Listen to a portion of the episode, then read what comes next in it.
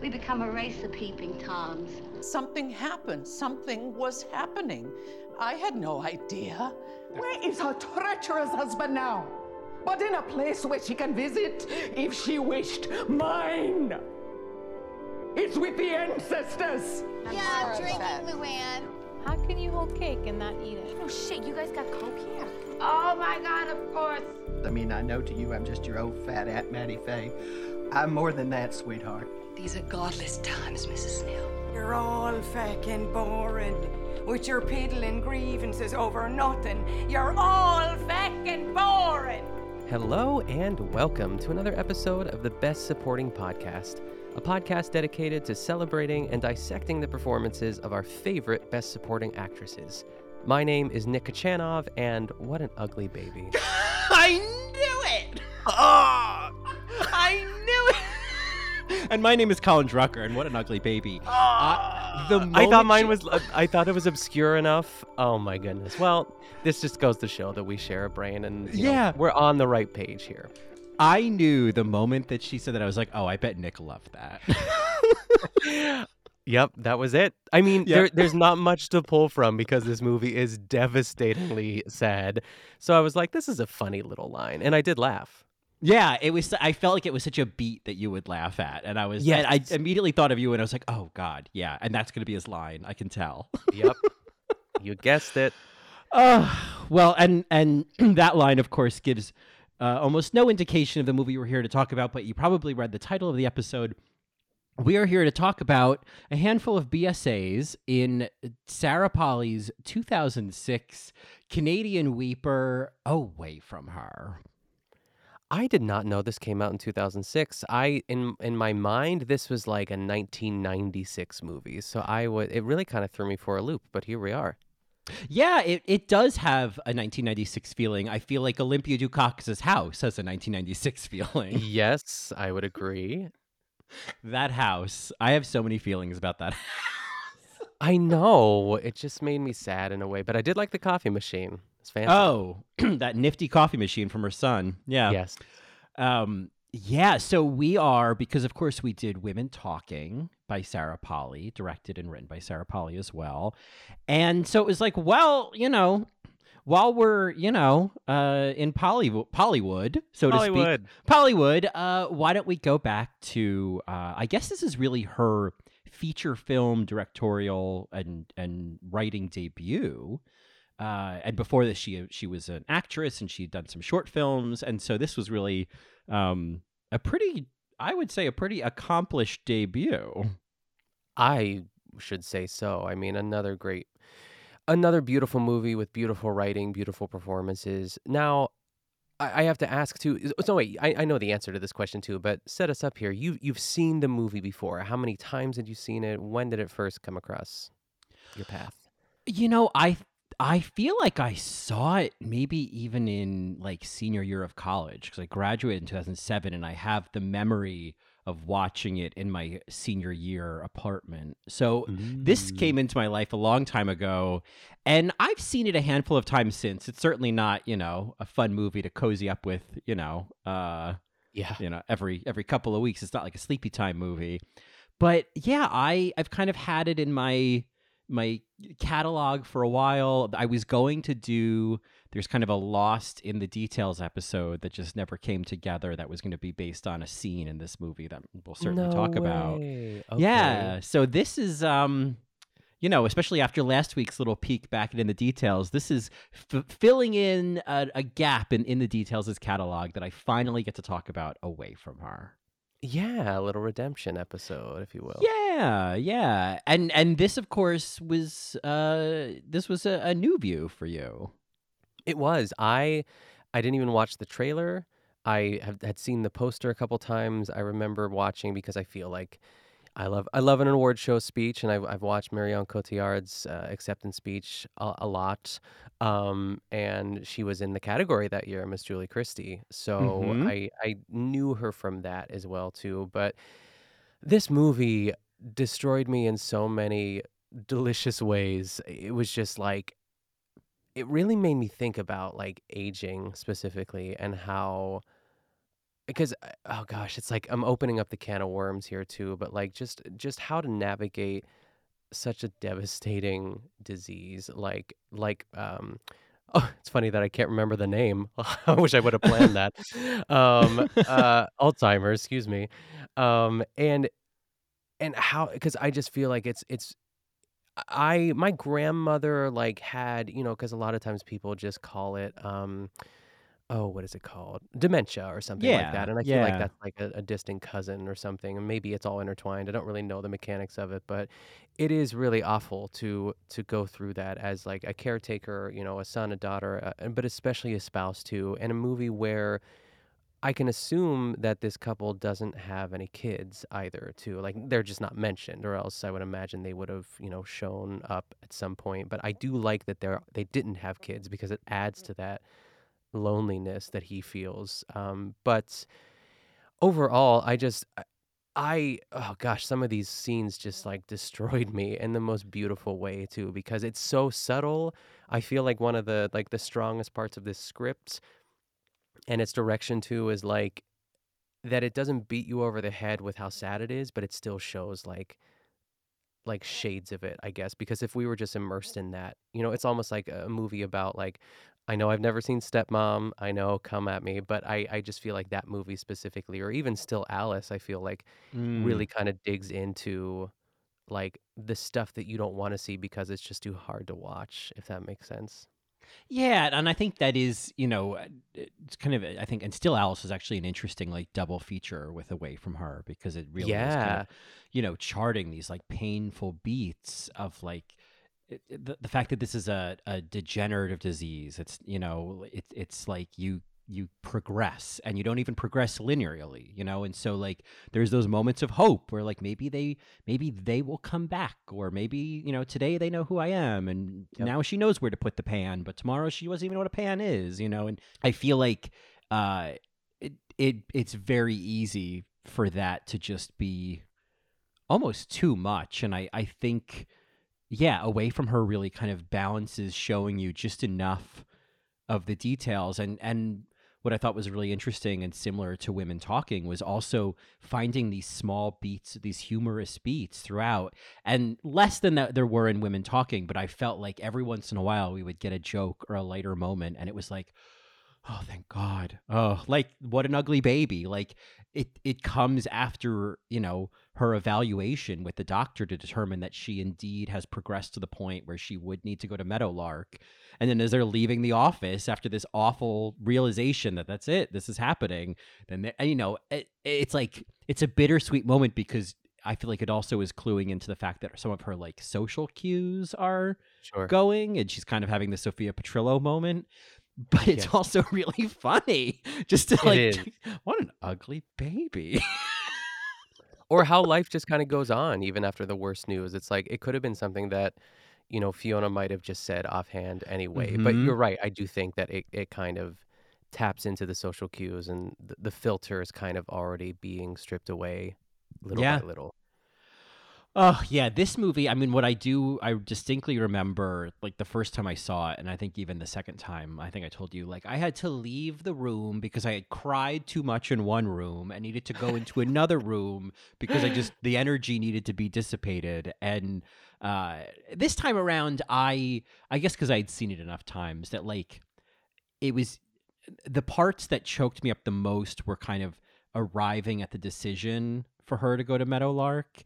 And in the Yep. past, it was like that ending would just ruin me. And this time it was interesting. I, I was, th- there were so many layers I was seeing to the ending this time. And so it was a different experience. But yeah, it is uh, sufficiently devastating at points. Yeah, I I feel maybe, you know, for the folks at home, maybe it's uh it's time for, you know, what what's this movie about? We've we're already kind of digging into it a little bit, but it's a simple Yeah. movie in a way. But go, why don't you tell us about it, Colin? and like just like and i kind of forgotten this but like the the layers of, of sort of sadness like it's one thing to see the story of fiona and grant this couple that had been together for years and you know were in very in many ways still had you know very vibrant youthful lives. They went you know cross country skiing together had kind of a nice banter with each other. They had dinner parties. You know there was a this seemed like an older couple that was you know they'd be the type to still be doing a lot of traveling and things like that.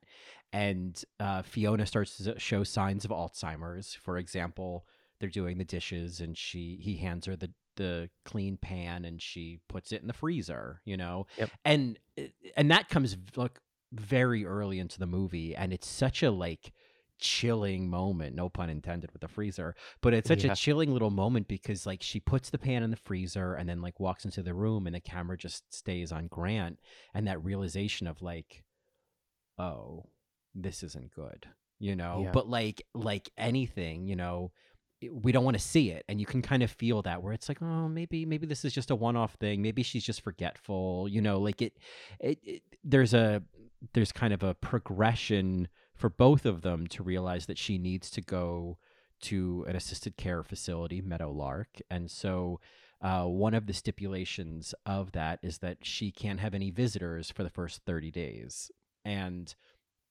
and i just have to say that moment where you know he brings home the paperwork. He says you know these are for you to sign. And she's like oh well the decision is made. These are i need you to sign these. Like this is what i asked you to do.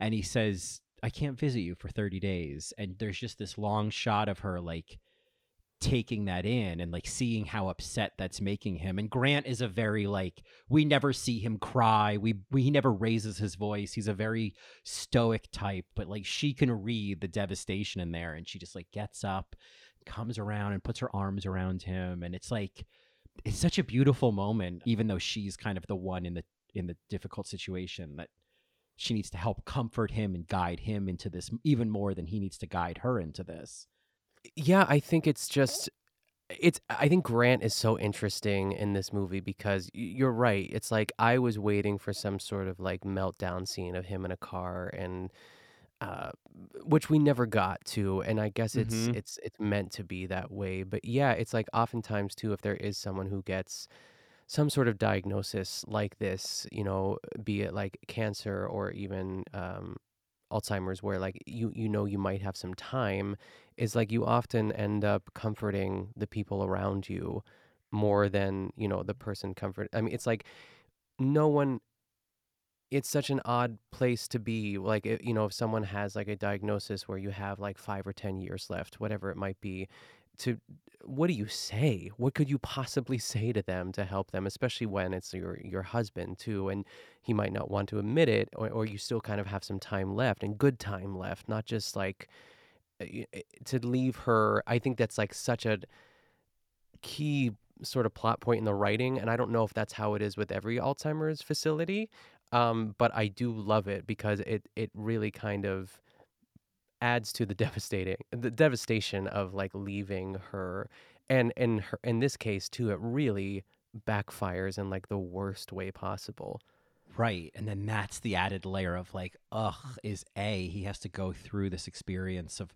you know, not being with her for 30 days. And of course, I just thought, oh my God, what if Fiona was Marco? And then I just like started crying, you know, it was like, I could never. yeah Um, no you know and and so you know indeed they go through with it and you know it's it's a sort of devastating goodbye where you know she's they they make love one more time and then uh oh this is the part of the movie that just gets me when she was Yeah. like and she says to him like and i need you to just go and i can't you can't make this hard for me because if you do i'll start crying and i don't think i'll ever stop yeah Oh, and and then you know they're in bed together, and she's like, "Go, just go," and like I just, it's so like I. She's like, "I need you to rip this band-aid off because it's gonna hurt me more the more you stay here." Yeah, and one of like the the beauty of this too is like you don't really know when she's I guess like lucid might be the best word to describe it like but i- she still kind of is at that point too but she's not really breaking down in any but but she tells him that she will if you don't Mhm. leave soon too. I'm just kind of repeating what you said, but I I also love the added layer of the conversation that they had on the way to Meadowlake about how she can, you know, oftentimes too your short-term memory is the first that goes, um, but you can remember things further in the past too, and she sort of, reco- you know, basically Grant had had cheated on her with at least one student at the Mhm. university, if not more than that. Um, and what a weird sort of way to leave that. Um, you know, I granted they did make love for the last time, which is also devastating Right. to think about. Um, but to have that sort of it wasn't a fight, but it also was like a reminder of how how he kind of fucked up a little bit. You're right, right, and that's like an important kind of like act one gun because you know she says like you could have just left me, you could have just driven away, and you know, and and she, yeah, she talks about like you know almost just like forgiving that like well you were a professor and you had all these young co-eds who you know with with their toes out, all those female toes, how could you Yeah, resist? Yeah. Uh, and and she's just has made peace with that, but um you know and so and yeah it's an interesting thing to bring up in that car ride because it's like you almost think oh my god of all the things you should be talking about in this car ride right now uh and and especially knowing like oh my god this might be the last lucid conversation you have together yes. and so you know he uh, leaves her and you know most importantly he meets nurse kristy played by kristen thomson uh, Mhm. who is a very important character in this movie and she you know she, she gives him her pager number she's like you can call me every day I'll, I'll keep you posted so he goes through with the 30 day period and then when he comes to see her again at meadowlake not only does she not remember him but she's developed an attachment to another patient there named aubrey and it looks like uh, a bit more than what Kristy says of kind of a buddy situation. It appears to be that she has fallen in love with Aubrey and forgotten about Grant. Yeah, I think it's also important to point out that Aubrey is a male. Uh, and because you said patient named Aubrey, it could have Oh, been a yes. woman. That would Yeah, have been, sure, You all yeah. wanted a twist, but um, right. Right.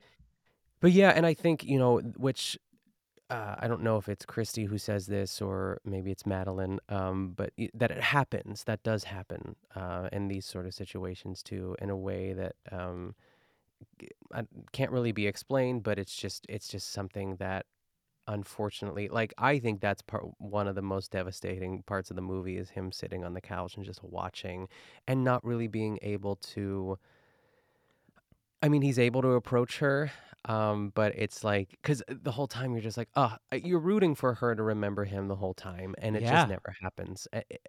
And even, I mean, really getting into this, and this is kind of like maybe two thirds of the way through the movie. I don't know, but when you know he finally has enough, and he's like, "I'm your husband," and or maybe that's I'm my wires are crossing. There's these are two separate scenes, but he takes her out in the hallway, and he's like she says like don't don't do this like Mm-hmm. and what i'm trying to get at too is like he- i think he's talking to someone else like what if she's punishing me for like remembering that like i cheated on her? Like we'll never know that and i love that it's like such a clever plot device of like she's never like the only person that knows that is fiona if she was ever fucking with him. I don't i, I want to think that she never would because that is that's pretty cruel but so is cheating on your wife so it's it's so genius Yeah, he tells Kristy that because it comes up later in a in my favorite scene in the movie, uh, where he, you know, he wonders if this might be her punishing him for something, and uh, and that that's what all of this is, and and yeah, there's that scene where he finally has enough, and it was like, you know, I'm your husband, and we've been together for you know forty something years, and we live in that house, and blah blah blah, and it's so interesting because that scene, yeah, where he takes her out in the hallway, she's so conflicted and and you can tell that she wants to remember and that there is a gap where this story would make sense, but it's so much for her to process. Like, it, and so yeah, she says, just please don't. But then she kind of like gathers herself and she's like, but I'll see you tomorrow then, as if she's kind of like subtly saying, keep trying, keep trying, keep coming back though, you know. Um, Uh, but that like, single tear Oh, and that single tear. I mean, those little moments are just, oh, just heartbreaking. And meanwhile, I have to say, Aubrey is one of my least favorite movie characters in the history of movie oh characters. oh my god yes go on I hate Aubrey. I have always hated Aubrey. It has made i don't know if i've seen the actor michael murphy and other things i, I recognize his name but i don't ever want to see him in anything again because i hate aubrey so much he's you know that He's manipulative. He's manipulative dropped when he- cards. dropping the cards when when she goes to talk to grant when uh you know at one point i think it's that scene when he goes up to her and is like i'm your husband and aubrey's like you know like whimpering in the chair and i'm Yep. like shut up aubrey Or even Ugh. when she they're both in her bedroom and he opens the door and he's like Mhm. there kind of like quietly weeping. Well, he is it's because he has to leave too. So I kind of get it Aubrey, but also no, you ruined this. yeah You this have a wife. Her name's Olympia Dukakis. her name is olympia dukakis and she yes. might be a chain smoker, but we love her. We Okay. love her. Yeah, Okay. she makes makes great coffee. Okay, uh, and those those cookies she made were not homemade, and we I know, and I love it. I, Yeah. yeah, we'll get to her. Yeah, Yeah. Um, oh, and that's the other detail here is is uh, this movie is told not linearly, which I think is interesting um, compared to you know the uh, just the the progression of Alzheimer's and how that isn't linear. And talk about another double feature: the father also not linear, also makes you feel like you have dementia watching it.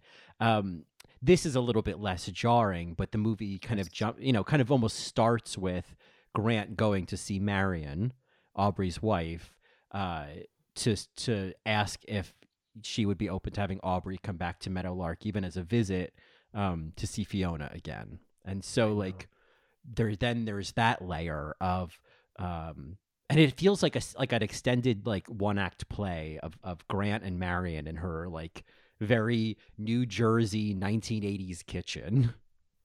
yes. I mean, should should we get into her? Are you ready to talk about Marion, or do you want to? Uh, we could always talk about Marion. I mean, I think so. Yeah, because the movie bounces in between this narrative of Grant. Because essentially, what happens is that uh, Grant is he kind of has to reintroduce himself to Fiona, and I think the mo- a simpler story, and I feel like it's been done before with like you know somebody who has I don't know uh no, what what's that thing where you forget everything? Not deja vu. Um, Dementia? no, no. amnesia, amnesia, Amnesia. amnesia. and it's like, and now, uh, you know, he has to woo her and make her fall in love with him all over again. Like that would be a beautiful story, but that isn't what this is. It's not Grant getting Fiona to fall back in love with him. It it's kind of the process of Grant accepting that Aubrey and Fiona want to be together, and throughout that, he ends up bonding with Marion. I think because the two of them know the pain that they're experiencing and the challenges they're experiencing so intimately that they kind of trauma bond in dealing with their their you know ill spouses. Yeah, and I feel like Marion is i she's a bit of a tough cookie at first because she doesn't really you know, she doesn't really warm up to Grant being, you know, just showing up on her doorstep too because, you know, there's a little bit of alluding to the fact that she knows, I mean, she knows that um Fiona and Aubrey are sort of an item too, but you know, more so Fiona take, uh, sort of taking advantage of Aubrey too because he is is he like deaf and mute or something? I, I don't know the affliction there besides having Alzheimer's on top of that, I'm imagining. I see, and this is a detail I only picked up this time. I don't think Aubrey has Alzheimer's. I think that he, it sounds like he had gotten pneumonia and then fell into a coma. And so I think it maybe in, in terms of like how much he recovered, he he's lost like his ability to walk and communicate. But I think he may still be like, I, I don't think he has the same kind of like uh, degenerative uh, mental Got it. issue or state, whatever the, the word is I'm not getting to, that Fiona does, which is an interesting detail that like Aubrey is not. uh, Aubrey, in many ways, is is no different than Grant in that he's fully conscious of the world that he's in and the relationship he's in with Fiona. Like Fiona is the only one who's kind of living her, in her own reality, you know. Yeah, I guess that's true. Um, which makes it even more infuriating that he makes the choice. Aubrey makes the choices that he's making too, because it would have been easier to digest if he wasn't coherent, if he was just Mhm. kind of like a, a guy in a wheelchair that just stared off into the distance. And I have to say this too, because I think it's so important that they show this like natural progression when I think Grant is taking the tour. Like the first thing of Meadowlake that they show like an old woman who just kind of can't remember like which walker is hers, Mm. and then they run into Flo, um, just taking my Flo. tea for a walk on her walker, which is just like I feel like it's something my grandmother would do. Um, and like saying the word clusterfuck because that's what the kids say nowadays too. So she was great. But then I think the first time I did like actually cry is when they were par- uh, panning through the dining room at Christmas, and that sort of progression of people leaving and the the Mhm. mother and the daughter who was like they're signing to each other and then she leaves and then she just kind of sits at the table by herself. It is so getting old sucks, man. Oh, I, I- know. Yeah. It's so hard to watch. And we're like, we're not old at all, you know, but like to think about that and like to not have any. I- I mean, I'm not going to have any kids, you know, it's like the plight of the gay man. Like, who's going to take care of me? You know, we take care of each other, but also, um, oh God, I don't know. I mean, as a wise woman once said, "You're not young," you know. I say this to help you. um, but Someone no, I'm died. I I know. Someone has died. Grabs Uh, coat. Oh, so good. Uh, but I mean, it's yeah, and and now it's like now I'm thinking of Barbara Covett and I'm thinking of Fiona. I'm just thinking of like, I don't know. It's just the, these fascinating examples of getting older and like how it can just leave you so lonely. And certainly as a gay man who does not plan to have kids, and you know, uh, someday my prince might come. I don't know, but for now it's me and this cat, and so like we really gotta like, you know we got to shore up our shores, you know, because there might not be any ships coming in. I don't know even what I'm saying anymore. But Yeah. I, so yeah, like all of this, of course, I thought of my grandparents. I, in some ways, think about my parents a little bit.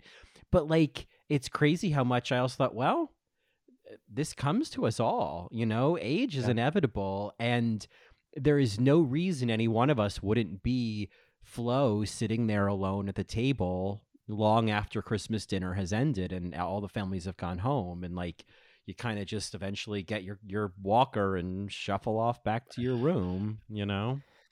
And I think the ultimate sort of like the worst of it is the second floor when they take him to the second floor and they just show that one woman sitting in a chair and just Oh, staring yeah. like not even straight o- like out the not even out the window just like at the floor and you know that woman just sits there for like 8 hours and then they put her back into bed and uh, that's when I would expect Grant to like have a meltdown because I would I was having a meltdown like, yeah, watching that. right.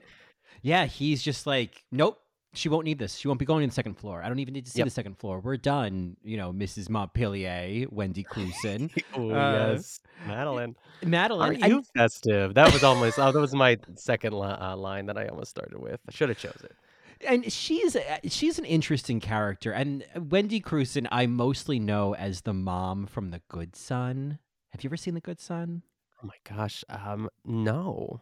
Oh, that is. I think. I think a pet may die in that. So I don't know how much I want to watch The Good Son again. But it's Macaulay Culkin and uh, Elijah Wood, and like Macaulay Culkin's like you know this evil kid who like comes to stay with his cousin Elijah Wood, and you know, uh, and then his aunt uncle, and then it turns out he's you know, or no, maybe it's Elijah Wood goes to stay with them, and Okay. and Macaulay Culkin is like the evil son, and then it turns out he's like, you know, he's evil. But anyway, the end of that movie, because I, you know, spoilers for The Good Son from 1990, whatever. But the the end of the movie is iconic, and that word gets thrown around a lot. But let me tell you, the end of that movie. So they Elijah Wood and and uh, Macaulay Culkin are like fighting, and they're rolling around, and they're like on the edge of a cliff, and and because the house they they're where they are it's all you know it's some cliffside nonsense but anyway they they roll and like almost fall off the cliff but like wendy Crewson is like you know running to stop them and she gets there just in time to catch each one of them in each hand hanging off of the cliff and she has to decide which one to drop to save the other one. It's wild. It's it is just such a great scene. Oh my god 1993 is the good son. Oh you could probably just find that ending on Yeah, YouTube I was just gonna say. It's just like such a cool moment and um and of course you know she makes the right decision but Of Uh, course. Yeah. So uh, that is what I mean. She's been in a ton of things, but that is what I know her the most from. But was she in Jag? Who knows? uh, well, you know, I was just she has very Jag energy. So let's she see. does. Yes, she, She- has. She reminds me of like seven different actresses. Yes, who may have been in Jag. Yeah. Well, I'm were in- looking. Uh, oh, apparently she was in the movie What Lies Beneath, but I do not remember her in that movie. I've seen that movie a couple times, which is not like me because but No. my friends made me watch it in high school and it was terrifying. I'm terrified. I'm terrified. Um, and but I do I do like it. Shelley. yeah, Shelley, Shelley, and uh, Harrison, Harrison Ford. Ford. Yeah. Yeah. Um, A lot of bathtub scenes that were scary. Oh yeah, one. yeah, yeah. I don't even remember her being in that movie. I feel like maybe she was in a cut scene. Um, but I don't see her in Jag at all. So that's Okay. uh, that's a loss. But anyway, in this movie, she plays Madeline Montpellier, which is like a Montreal drag queen's name. Uh, Yes, yes. uh, but I I feel like oh she was in Air Force One, of course. Yes, she also with Harrison wife. Ford. Yeah, yeah, Doesn't the wife exactly. No, the wife doesn't die. One of his like staff falls off the plane or something. I remember that. She gets shot. Yeah. I remember that. I always hated that Oh, scene. yeah. Yeah. Yeah, where the the like really nice staff. Um, Yep. Maybe it was the press secretary or whatever. Get, and and you know who else was in Air Force One? Just to bring it full circle, uh, Liesl Matthews, who was in A Little Princess. Oh my god. Yeah, we love I that love movie. this. I feel like we're crea- we're- just like whether we're trying to or not, we're creating this like web of you know actresses that Mhm. we've covered. That just I think the best example of this is just Sheila McCarthy and Women Talking. I feel I like to think we manifested that in Yes, some way. absolutely. And yeah, we know who she is too because I was well, we had some friends over last night for dinner. We were talking about women talking, and um and uh, you know my friend Luke was like Judith Ivey. I mean, come on. I was like yes, but also Sheila McCarthy, and he gave like a nod, but I don't think I don't think people know her. She's not on a first name basis with our you know with a lot of people, which I understand. I would not have been, but I would have remembered her.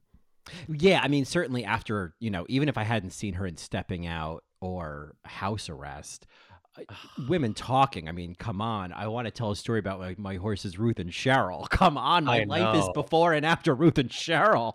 It's gonna be a, a heated discussion for you know BSA of the year at the Westons. This, or what is it, Women of the Year or whatever yeah, it is. I know BSA of Jamie the Lee's year.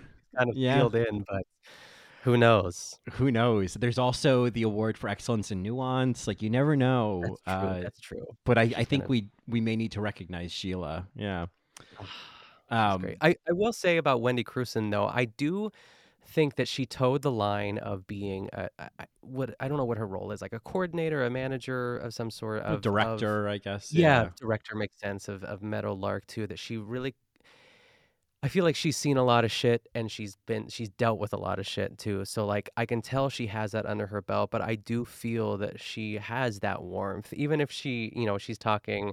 I just thought that's like the the old women in this in this movie too. Like this isn't Flo. This is like another group of women, but like she you know Madeline walks by and she's like I, I don't know what she said. She's like I have a a new pin. That's not what it was at all, Mhm. though. And then she's like, "Well, aren't you festive?" And but it just, even me saying that line doesn't feel genuine enough. But like, she really did. She kind of says it to her. She means it, and then she moves on. You know what I mean? Absolutely. Like it, it almost feels like I remember that scene. It's as she's giving Grant the tour and she's like and she's like, Oh hi Madeline. I, I got this new pin or whatever. And and it feels like a second grader saying hello to the principal at school. Yes. You Oh, know? Colin. Yes, that was Yeah. beautiful. Oh, Yes. Thank you. Oh, thank you. Yeah. Uh and and I I think that you know, there's the way in which Madeline is shown to be a little, a, a bit business about all of this and being like, you know, like for example, when it was when uh, Aubrey is in the room with Fiona and, you know, he's bemoaning about having to leave. And then, you know, Madeline sees Grant outside the room and she's like, I just wish they would come and get him out of here and just, you know, rip off the band aid. And uh, there'd be a way to look at this and think, oh, geez, Madeline, have a heart. But like, I think characters like Madeline or Kristy, like, this is their job. This is what they do every day. This is they have to maintain some level of a, of a clinical reaction to this because a otherwise they would just be devastated all the time and Yeah. b they've been desensitized to it you know like they they certainly I, I think we see a lot of compassion from both of them but they are not experiencing what Grant is experiencing. They are they've witnessed that a hundred times over. And I I don't know. I that was one of my big takeaways. Was it'd be very easy to make Madeline just kind of like the shrew, you know, heartless director who's just like in it for the money and make room in the beds, and she needs to go upstairs. She's been bedridden. She needs to go upstairs. Like, but I, I she, she has to be in order to like maintain you know the the the level of care that everyone needs to maintain a sense of order um and and to keep going every day and i really um I, I thought that that was really smart writing and smart directing and obviously smart acting to make Madeline yes she has those moments where you know like when Grant shows up she's like well gosh aren't you just like you know you're just here every day and like Yeah. you know and and to him it's like i am trying to get my wife to remember me but to her it's like oh there's that familiar face oh hello mr anderson and Yes. and i think we're so with grant and we're so in like in like involved in the anderson story that it'd be easy to see madeline as being like clueless but i don't see how else she's supposed to be you know Yeah, we really don't see, you know, we don't go home after work with Madeline and see if she has a cat or something, but it does remind me of like sort of like White Lotus managers. You know, I think in White Yep. Lotus we see a little bit more of uh, beneath the surface too, but I, I like that we really only see her in that environment at work too because I just think it's the perfect balance of everything that we're talking about that she has to she has to do her job. I feel that she does it well and she lets herself be vulnerable every once in a while. Um, but she keeps it moving. yeah yeah because like fiona is not their only patient and Yeah. you know and and she's right i mean about aubrey for example not just because i hate aubrey but like she's right this whole extended thing of him weeping and crying at fiona's bed this is not helping anybody and she you know madeline's right it's like they have short memories and sometimes that's a blessing you know and Yeah. and Get fiona out, Aubrey. Yeah. yeah get out like in that Get out. there's something about Aubrey's wheelchair, the like the back cushion just drives me nuts. I hate that thick back cushion on his wheelchair. I just I know. I just want to hit him. I just want to hit him hard. just need to hit something. and here's Olympia Dukakis. Here, hit Aubrey. Yeah. yes. Oh, that was perfect volley back. Yes, yes, yes. Take a whack at Aubrey gladly. Just take a chair and just hit him. Would have a Meadowlake would give to take a whack at Aubrey. uh yeah he just grinds my gears man i was just Yeah. I know we're kind of skirting around julie christie too but julie christie reminds me of a combination of jane fonda and jessica lange Oh yes, absolutely. Yeah. yeah and Yeah. I, I would have loved a better wig for her and sometimes it really works well but sometimes you could tell she's wearing a wig You know, it never occurred to me. You are a wig spotter. i, I am yeah Yeah, I but I love the even whether or not how you know depending regardless of how well it worked, the idea of Fiona having, as Grant says, this shock of hair, like it just like where it really stood out to me. I mean, there's obviously like. Uh, and it's like in all the promo pictures, but that shot of her like look at their house, looking out the window in her pajamas with a coffee cup, and her hair Yep. is just so perfectly placed on her head. But I love when after the 30 days and Grant goes to see her again and the, the the whole scene is so brilliantly done because you think for the first like 45 seconds that she knows who he is because he shows up and they're in the middle of a bridge game and she's very familiar with Grant. She's like, "Oh, you know, very important game of bridge going on." And like she's just very cool and casual with him and so we don't we aren't like clued in right away that she doesn't know who he is. And she's wearing like a pair of like really well fitted like dark gray jeans and this very kind of hippie sweater with like frayed edges. And she's got like the you know the shock of hair. And she seems so youthful and just so lively. And i think that that sort of having her appear almost dressed younger and acting younger and yet she has you know degenerated in other ways. Like I thought it was so smart to not have her always appear feeble or always appear kind of like the the physical matching the mental. And i think that was part of that trick of like realizing like oh wait she doesn't know who the hell grant is. She thinks he's just some new patient and she's just being the welcoming committee. Yeah, I I think that would be really fun for a costume designer to play with because then there's that scene later too where Grant actually gets a little upset.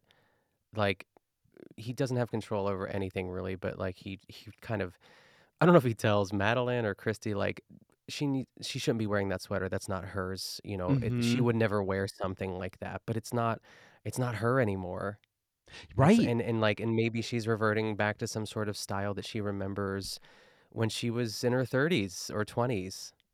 Yeah, and, and I feel like she's also I probably among all of these people, she is relatively more youthful for lack of a better word like Yeah. she's she's up and about on her own she's physically capable she's got you know got a nice personality and so i feel like you know among these other people she's also kind of like the she gets to be the young sprightly one and so like it's just it's it's just not what you expect you know from this character who doesn't remember her husband anymore and it it's just oh but that hair i just She I has just- great hair. Yeah. I just love that hair. Um, well, and her performance, I mean, is is beautiful. Like I think that she is.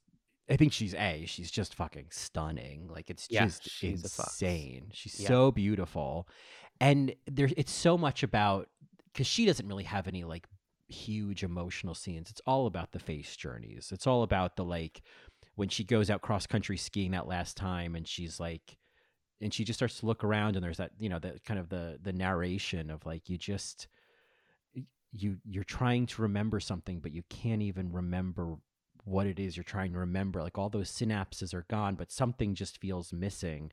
And she just and that the shots of her just kind of staring out into like the the vast snowy tundra. And it's like this is what life feels like. You have no idea where you're going. You have no idea like and just kind of seeing that on her face and seeing that that processing of like I I just don't know where I am, but I feel like I should know where I am and I'm trying to remember, but the idea of where I am doesn't exist anymore. Like it's Oh my god, I know. ugh, it's just it's devastating to watch her go through this and and the only real like crying scene she has other than that single tear in the hallway scene is when she's in bed with Grant and she starts crying into her hands and Mhm. and it's just like oh god like you almost don't want her to break you know in the way that she told him like if i start crying i'll never stop. It's like i don't want fiona to feel the full weight of this you know?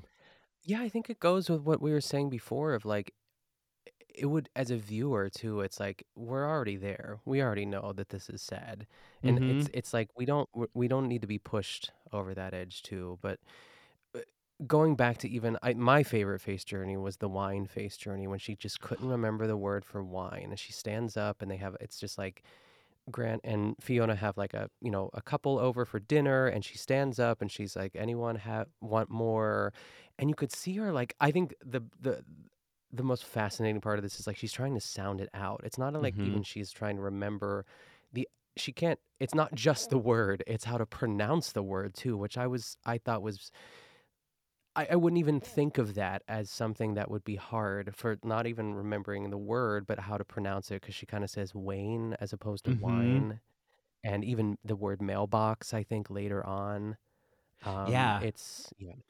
and i i always like in movies whenever like a scene cuts to like the main characters having a dinner party with friends i get so excited I love Yeah. those scenes. I get so Yes. when it, and and it and it cuts to them already in the middle of small talk about some like macrame lamp, you know, decoration or something. Like they're just having this like funny little normal conversation. And I was like, oh, I love scenes like this. You know, like Woody Allen movies have scenes like this. you Yes, know? and like panning around like a circular table. You know, I think of Mhm. like Hannah and her sisters at that restaurant. They're all like smoking, and it's just so natural, and it feels like you're eavesdropping in a way too. And I will say this, like um, Fiona and Grant's house, I want that house. I want to live in that house. That is that is Mm. exactly what I want.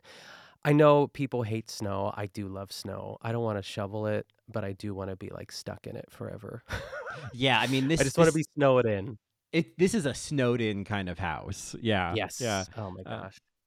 Yeah, it's beautiful, and it just seems like I feel like they can get that house really warm. I don't know. It looks like it doesn't get too chilly in there. you know? Yeah, it's just cozy enough. Um, Mhm. Oh God, I loved it. I that's like an episode too. It's like favorite houses. You know what I mean? Maybe not for us, but like on other movie podcasts, I think that's just such a cool thing to think about, like the Parasite house or Mhm. um, any '90s movie house. You know, I, I just feel like The Home Alone house, you know. yeah. Oh my Yeah. gosh, I I love that stuff. Um, but yeah, it's a great house. Yeah, it's a great house. It has a, like a you know, and I love when later when Grant you know takes her for a little field trip and takes her to the house, and and it's so like it it meant so much that she because this was the house I think that her she her grandparents owned this house, and so she Yeah. remembered it from an earlier point in her life, and I love that she remembered it, and she was like, gosh, they've they've kept it just the way that it always was, you know, and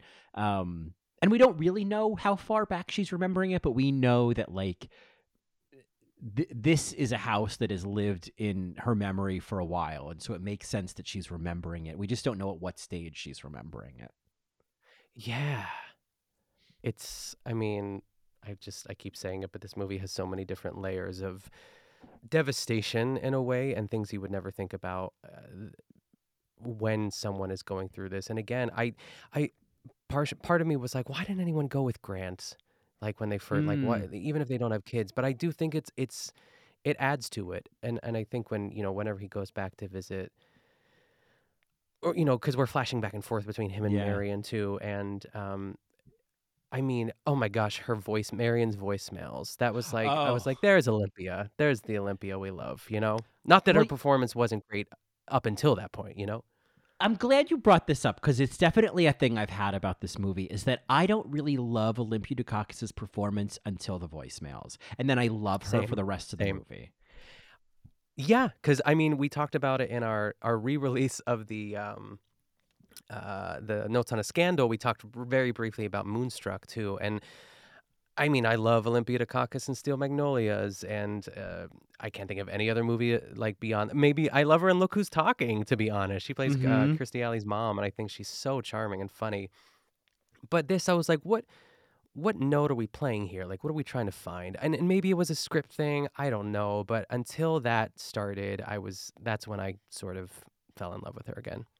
Yeah, th- that's been always a, a thing I felt that those early, you know, scenes of them talking together, she seems so just like not settled into the character and like the line readings don't all work really well. Yes. Yes. And it always was kind of off-putting, but then I- I think it's like, you know, when Grant leaves the house and she closes the door and she goes, "What a jerk." And I was like, oh, That's "Oh, it. there you That's- are." yeah. There it is. And then, you know, then she kind of has like a huh moment and then send, leaves the voicemails. The voicemails are just so funny. It's just eh, it's it's just like, "Oh, I love Marion." And then I love how it then cuts to her in her kitchen drinking a little glass of scotch. She spills a little of it on her shirt and like the way she wipes it off her shirt and then just kind of slides down into that old chair that she's had since the 70s. I mean, I that's love when that shot. yeah. I want to. Ah, I want to yeah. frame that. Yes. Yeah, the pull back, like it was kind of like a pulling up into like the corner of the ceiling of her like just sliding into that chair. And you know that Aubrey's like just, you know, in the living room watching the sports channel and she's just having her nightly scotch. Yeah, she's just as lonely, but like it's it, and it's also like I want to just confirm that I'm I'm understanding too. Like with her and you know she, her and Grant definitely had a fling. Obviously they slept together too, but even in that drive beforehand too, and it's just the evolution of Marion, like putting like suddenly she's wearing lipstick and suddenly they're going out Mhm. dancing, and they pull over on the side of the road. She's like, I know what you're doing here, so, but I can you please just like, what does she ask him to say? Like, Just pretend try- a little. Can you just try pretend a to pretend a little? little. Yeah. Yeah, it's Just- like, yeah. and I'm assuming she's like, I know you're just kind of doing this out of our like trauma bonding, and also like you're looking out for your wife because you want her to be happy, and part of that deal is like you're you're hanging out with me so I can get Aubrey back at the place. Is that am I understanding that? I think you're right because it, right before that moment, he does say something about like, oh, because they, yeah, she invites him to go out for you know dancing and you know dinner and whatnot, and then we see them you know in the car later after that date, you know, uh, further on in time on a different day, and and Grant says, you know, maybe next time we go out, we sh- we could have you know Aubrey go to Meadowlake just for the day, Yeah. and I think Mhm. that's where she's like. it's almost like I know that that's almost that's the ultimate goal here, but if you could just pump the brakes a little bit or just pretend we're not heading towards like that. And and and I don't even fully know cuz it's like it's interesting how they it's not that Marion and Grant then become a couple. They don't get together, No. but they do sleep together. And and the cut to that scene of them in bed together, and then she's like, "No, what were we talking about?" And then she has the best face journey in the movie. yes, because it's like laughing, and then like at the very end, I feel like she's crying. Yes, it is. It is, and he doesn't really realize that she's getting upset, and it, and it's it is. I mean, of all of the great acting in this movie, and that's where I'm like, oh, Olympia, oh, Mhm. Olympia, because that face journey in the bed is is it. It is one of the best face journeys in the whole. It's the the best face journey in the movie, hands down. Yeah, I Yeah. and it it's like just when you really kind of fully understand that she's upset is when the scene ends. So Sarah Yeah. Polley, good on you. Yeah. Oh, I love that. And then ultimately, because you know, I think to put Aubrey back in Meadowlake, she has to sell the house to afford it, and so, um, you know, it, it and so that's kind of what we see next is you know she's packing up the house and packing up Aubrey to go back to Meadowlake, and and and I I feel like we don't know what's going to happen with Grant and Marion next. I feel like that's that isn't decided, you know. Yeah, I mean, I, I feel like we're almost to the last scene, but I feel like we we we should go. We should talk about Kristy. we need to talk about Kristy. Yeah. I love Kristy. I love Kristy. Nurse Kristy. I love a nurse in a movie. I love a good nurse. I love, you know, Audra McDonald and Wit, you know, like I just love a good nurse. And yeah, even all of our, our, our series with um getting getting on, moving on, getting am I- on. Yeah. Like, I just feel like all those women. Yeah, but go on. Sorry, interrupting you. Well, Kristy is really kind of like a bit of a lighthouse for Grant throughout the movie and, and kind of uh, helping him navigate the situation and explaining, you know, you got to just kind of, you know, take it day by day and and and she's she's doing her job, you know, and and she's being present for him, but where this takes a brilliant turn, Sarah Polley, Kristen Thomson, you know, the the genius acting and writing and directing is the scene towards the end where Grant is outside, you know, while Kristy's smoking a cigarette. And, you know, and and he finally says, you know, I've never even asked you about yourself. And and in such a brief period of time, I feel like we get this really full understanding of who Kristy is and like what she also probably has in common with Fiona and and her understanding of who Grant is to Fiona, you know? Yeah, she kind of gives him the business and calls him out.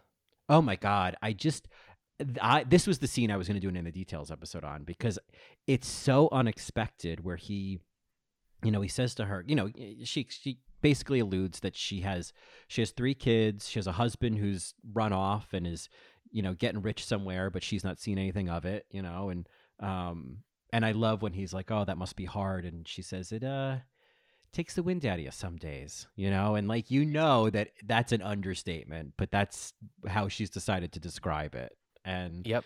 um, you know, and then he says, you know, uh, you must think, you know, our, our problems, you know, that this this is nothing, you know. We, we've had this whole life together, and now we're dealing with this. Like you must, you know, uh, just kind of assuming how she must see all this, and and cigarette acting, she looks at him and goes, "Well, how would you know what I think?"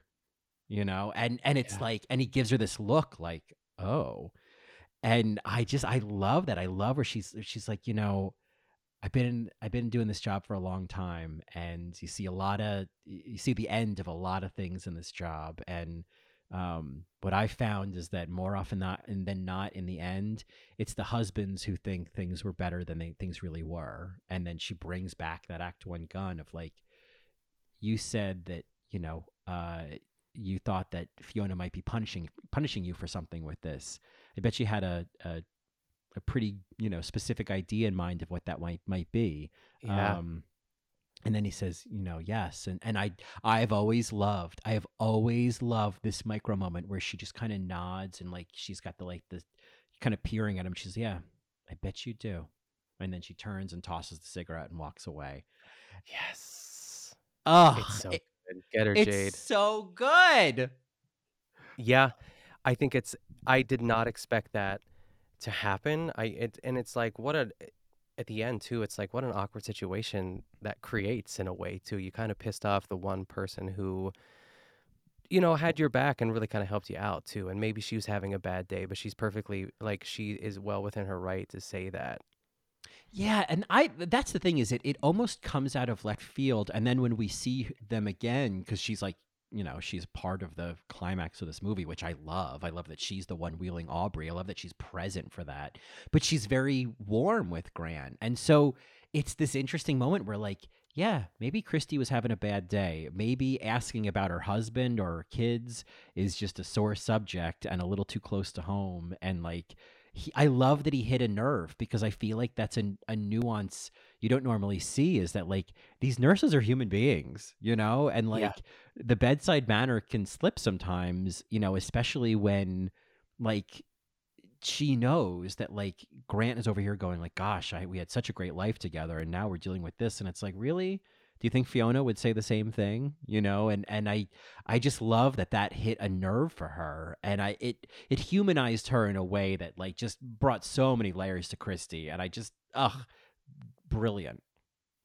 Yeah, I also this is like such a weird thing to say, but I love her teeth. I love like the Uh-huh. gap. I love that they're kind of separated a little bit and not like movie star perfect teeth. She looks like a regular human being, if that yeah. makes sense. Yeah. Well, and I think that's important with casting with this is that like I think Wendy Crewson is even though she's got kind of Hollywood looks, I think she's perfectly cast as Madeline. That's exactly who that woman would be. But this is exactly what Nurse Kristy would look like. You know, she's she's got a um a, you know a, a, normal human body you know it's not a hollywood body. Um i you know and i, I love some thighs. Like kristy's my type i'll tell you what. But she is my type.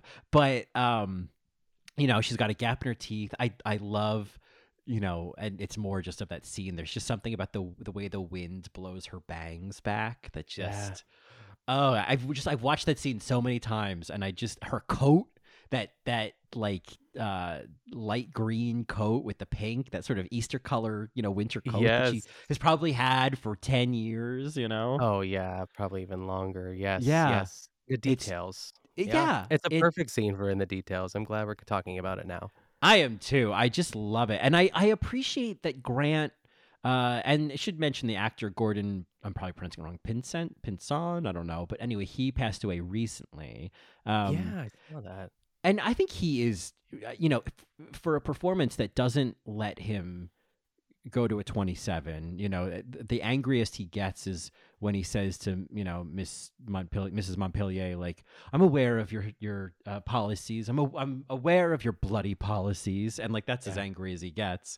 Um, I think he, I think I, I, all of the kind of inner turmoil, and even in this scene with Kristy, like he takes it. He he does not, you know, snap back at her. He does not, you know, say, "Who are you to talk to me like this?" He knows she's right, and I think that like all of that kind of quiet inner inner turmoil that Grant goes through, I really saw this time. It's the kind of performance I could maybe not appreciate the first time around, you know.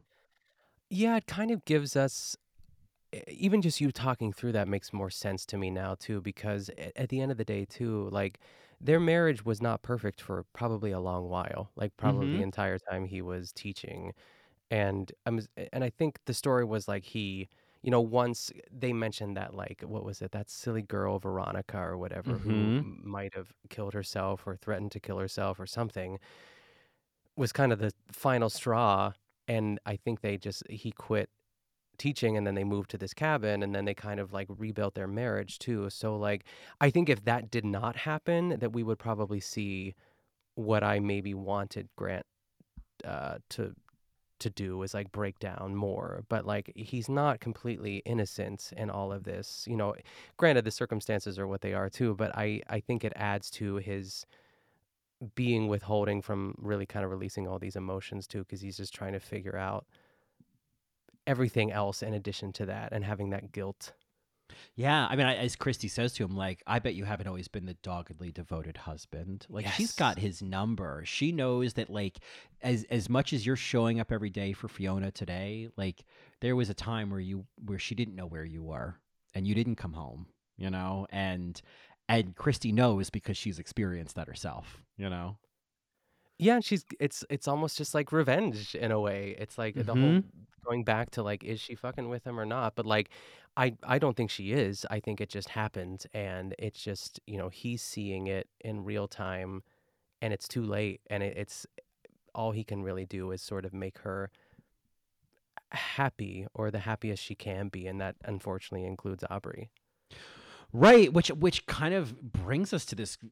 What I realize now is is kind of a a vague ending in that Yeah. like it doesn't resolve anything in a way. You know, that Aubrey is brought. He brings Aubrey back to Meadowlake. I love that. You know, Marion doesn't even go with them, and uh, she just stays while they're packing up the house, and that makes sense to me. That she's she's probably deep down like good riddance. You know, if I lived with Aubrey, I'd also be like good riddance with your ugly wheelchair Yeah. cushion. You know, um, but Grant brings him back, and you know, and then uh, and at that point, Fiona's been moved up to the second floor, and uh, and I love, I just, uh, I just love like Kristy and Grant bringing Aubrey to Fiona's room. I love that Kristy is a part of this. That just Yes. is so smart to make her a part of this whole like final moment.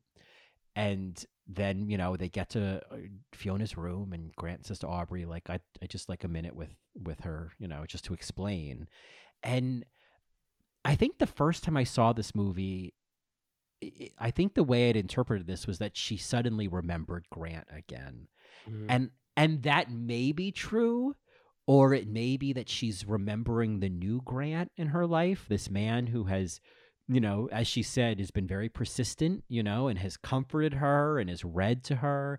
And the idea that he's been reading to her from the same book he used to read to her from. And so like what connections has that made that maybe even aren't even a full remembering of Grant, but there's some connection in there of like, oh, this means something to me. Like something there's a bond that they've developed. And and you know when she's like you know you when she says to him again like you could have just left. You could have just driven away. We don't know if that's grant 20 years ago. We don't know if that's grant within the last few months. But mm-hmm. like they're repeating this narrative of like you didn't abandon me. You stuck with me. You you you know you were persistent. And like eh, and and what's more is that she she does not remember Aubrey as far I mean maybe when she sees him she will but certainly the name doesn't ring a bell. Yeah, we never get to see it either, too. And I think going into this last scene, I was like, you know, I was girding my loins like the last 15 minutes. I was like, here we go. And I, I don't know what I was expecting to, but I, I am kind of glad that it wasn't, you know, because at that point I was already, you know, I felt like I've been put through the ringer. Yeah. I, I, I thought I, I was maybe expecting like the end of like the notebook. Have you seen the notebook? Oh, ever? yes. Oh, Yeah. God, where they I don't sort yeah. they And just die together. Yeah, but they could they they also realize who they both are, or she realizes who Mhm. he is, and it's it's really beautiful. And you know, Nicholas Sparks, blah blah blah. Um, and I thought there was going to be something like a glimpse of like her maybe remembering and thanking him and forgiving him or something. But we didn't get that. But I also think that this is exactly how it should have ended. It is one of those sort of like um, uh, like Almodovar endings in a way too. It's like I would love if like Kristy had the last line, you know, or something like that, but to make Oh. it truly Almodovar, um, Almardov, you know. yeah, I Yeah, was trying to a say, like, Pedro ending. Ian. yes, a Pedro. Yes. Almodovarian, I think. There we go, yes. Almodovarian, yeah. Um, and I think there's something really meaningful of like you know, uh, you you know when she's like you could have, uh, you know, forsake you know, uh, for forsake me, forsooketh, forsaken, and the fact that she remember like she gets it right. I think that mean that there's, it's like that could be the old Fiona who was you know uh, very smart and well spoken. That could be a glimpse of the old Fiona, but then she hugs him, and it's like it doesn't matter. It doesn't matter because like Grant and Fiona have reconnected in some way, and maybe it's just for this moment because I think that's the the sad part of this is like, and tomorrow she might not remember Grant, and she might be Yeah. in love with Aubrey again. But uh, it, it just ending on on that big hug, it was just so like I didn't re like watching it this time, like realizing, oh God, I just I just needed that hug to happen. I just needed her to feel I don't know, and and you know, you think about it like to to see Grant as the doggedly devoted husband, and maybe she's forgotten about all of the darker history. And as Mrs. Montpellier said, Montpellier says, like you know, having a short memory that can be a gift, and maybe in this moment, it's it's everything that's good about Grant and Fiona. You know. Yeah. And that's all that we need, I guess. Yeah. And and and then it, you know, fades to white and that k.d. lang cover of Helpless that I just like whenever I hear it, I just think of sobbing in the other room because it was like I just can't Yes. anymore. Um I, I and and yet we don't know what's going to happen with Fiona and Aubrey. We don't know what's going to happen with Grant and Marion. Like, Yeah. it's it nothing is resolved by the end, and I I feel like Eh, the subject of Alzheimer's, like it makes sense. There is no resolution. There's just what today was, you know. Yeah, there's no timeline. I, I think it's a beautiful ending to an even more beautiful movie. I'm so Yeah. glad we did this movie. I am too. I'm so happy that we got to talk through the through Kristy. Christy, I've just loved Christy for so many years, and Yeah. I'm so happy we got to give her love. I'm so happy we agree on Marion and Olympia Dukakis is 50 percent of a great performance. yes, exactly. Yes. Uh, and and the most important thing is that we don't like Aubrey. I know. Good lord. I just felt like he was in a totally different movie. Like I acting and oh god. And Yeah. you know, he was he was the in he's the person really kind of in between Grant and Fiona, which he has to be for dramatic tension, you know, but Mhm. um yeah, I hate Ugh. him. He's the worst. Um, the only other person I just want to mention is um, there is that one scene where I guess it's maybe it's it's one of the holidays or whatever, but um, Grant is sitting on the couch, and then that that girl that like Oh Can- my god. Yes. Canada's Go on. goth version of Sheena Shea. Um, Aubrey Plaza. Yes, I mean, sh- and and I was like, oh, I was like, oh, here we go. Here comes some like petulant teenager bullshit.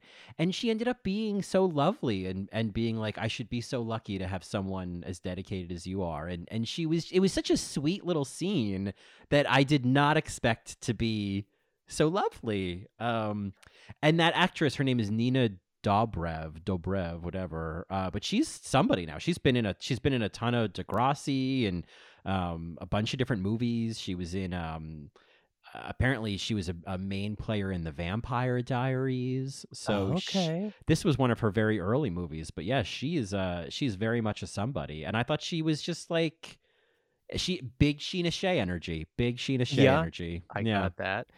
I, I I I'm so glad you remembered it too because I it's such a that could have easily been cut, but I Mhm. feel at that point too that Grant just needed again Sarah Polley. We just needed some sort of win for Grant, and even just her. And I loved also the choice to make her like a super goth girl, like a girl that you would, like you said, just be annoyed by him like being there and like hearing his story, and the fact that she sort of warmed up to him and melted a little bit was so perfect. Yeah, it's so not what you expect. And it's like, you know, when we talked about on the after show, The Whale, and like one of the things I just couldn't get through was like the petulant teenage daughter. It's just, it's so tired, you know, like I'm, Yeah. I'm watching season two of Yellowjackets right now. I don't know if you Yes. are, uh, but it's like it's the same thing with with uh, Melanie Lynskey's daughter in that. I'm like, oh my god, why are daughters, why are kids so terrible? You know, Yeah. and and it just makes me appreciate PEN15 so much because I think even though those two can get kind of petulant with their parents, there's so much more there. You know. Yep. Agreed. Yeah. They're good Ugh. kids. Yeah, Anna is just such a sweetie, you know. Um, ugh.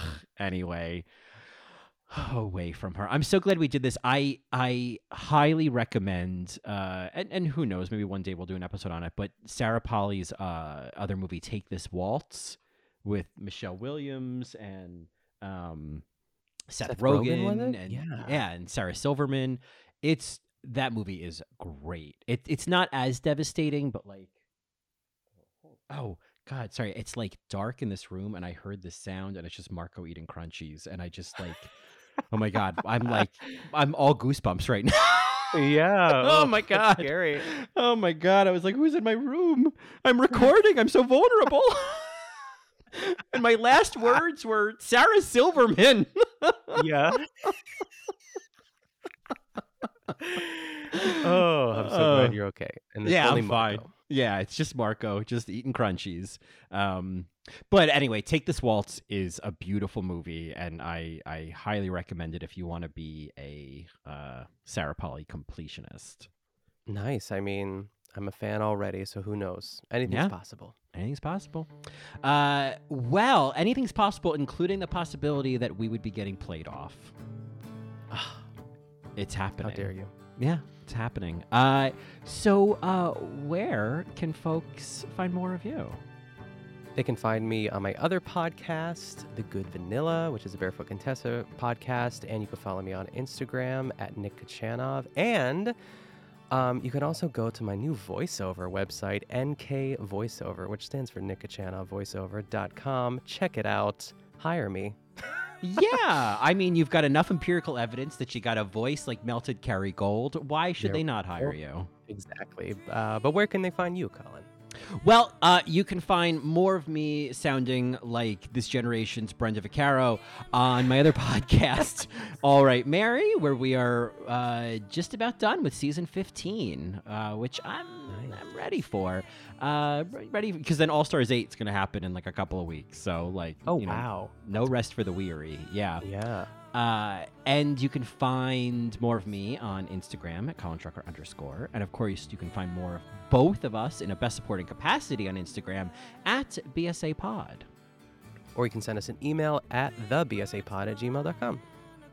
And of course, if you want even more of us, the best place to do that is on Patreon, where we, every week we put out the Best Supporting After Show, where the conversation continues about Best Supporting Actresses, about the things we've been watching, a little Yellowjackets talk, a little Housewives talk, a little Vanderpump Rules talk, BSA's of the Week. It's a jam packed uh, episode every single week. Yeah. Uh, and if you want that, plus early access to episodes just like this, just go to patreon.com slash BSA pod. Yes. Yes. Uh, and in the words of Fiona, just go, Fona. and, and that, as they say, Is that?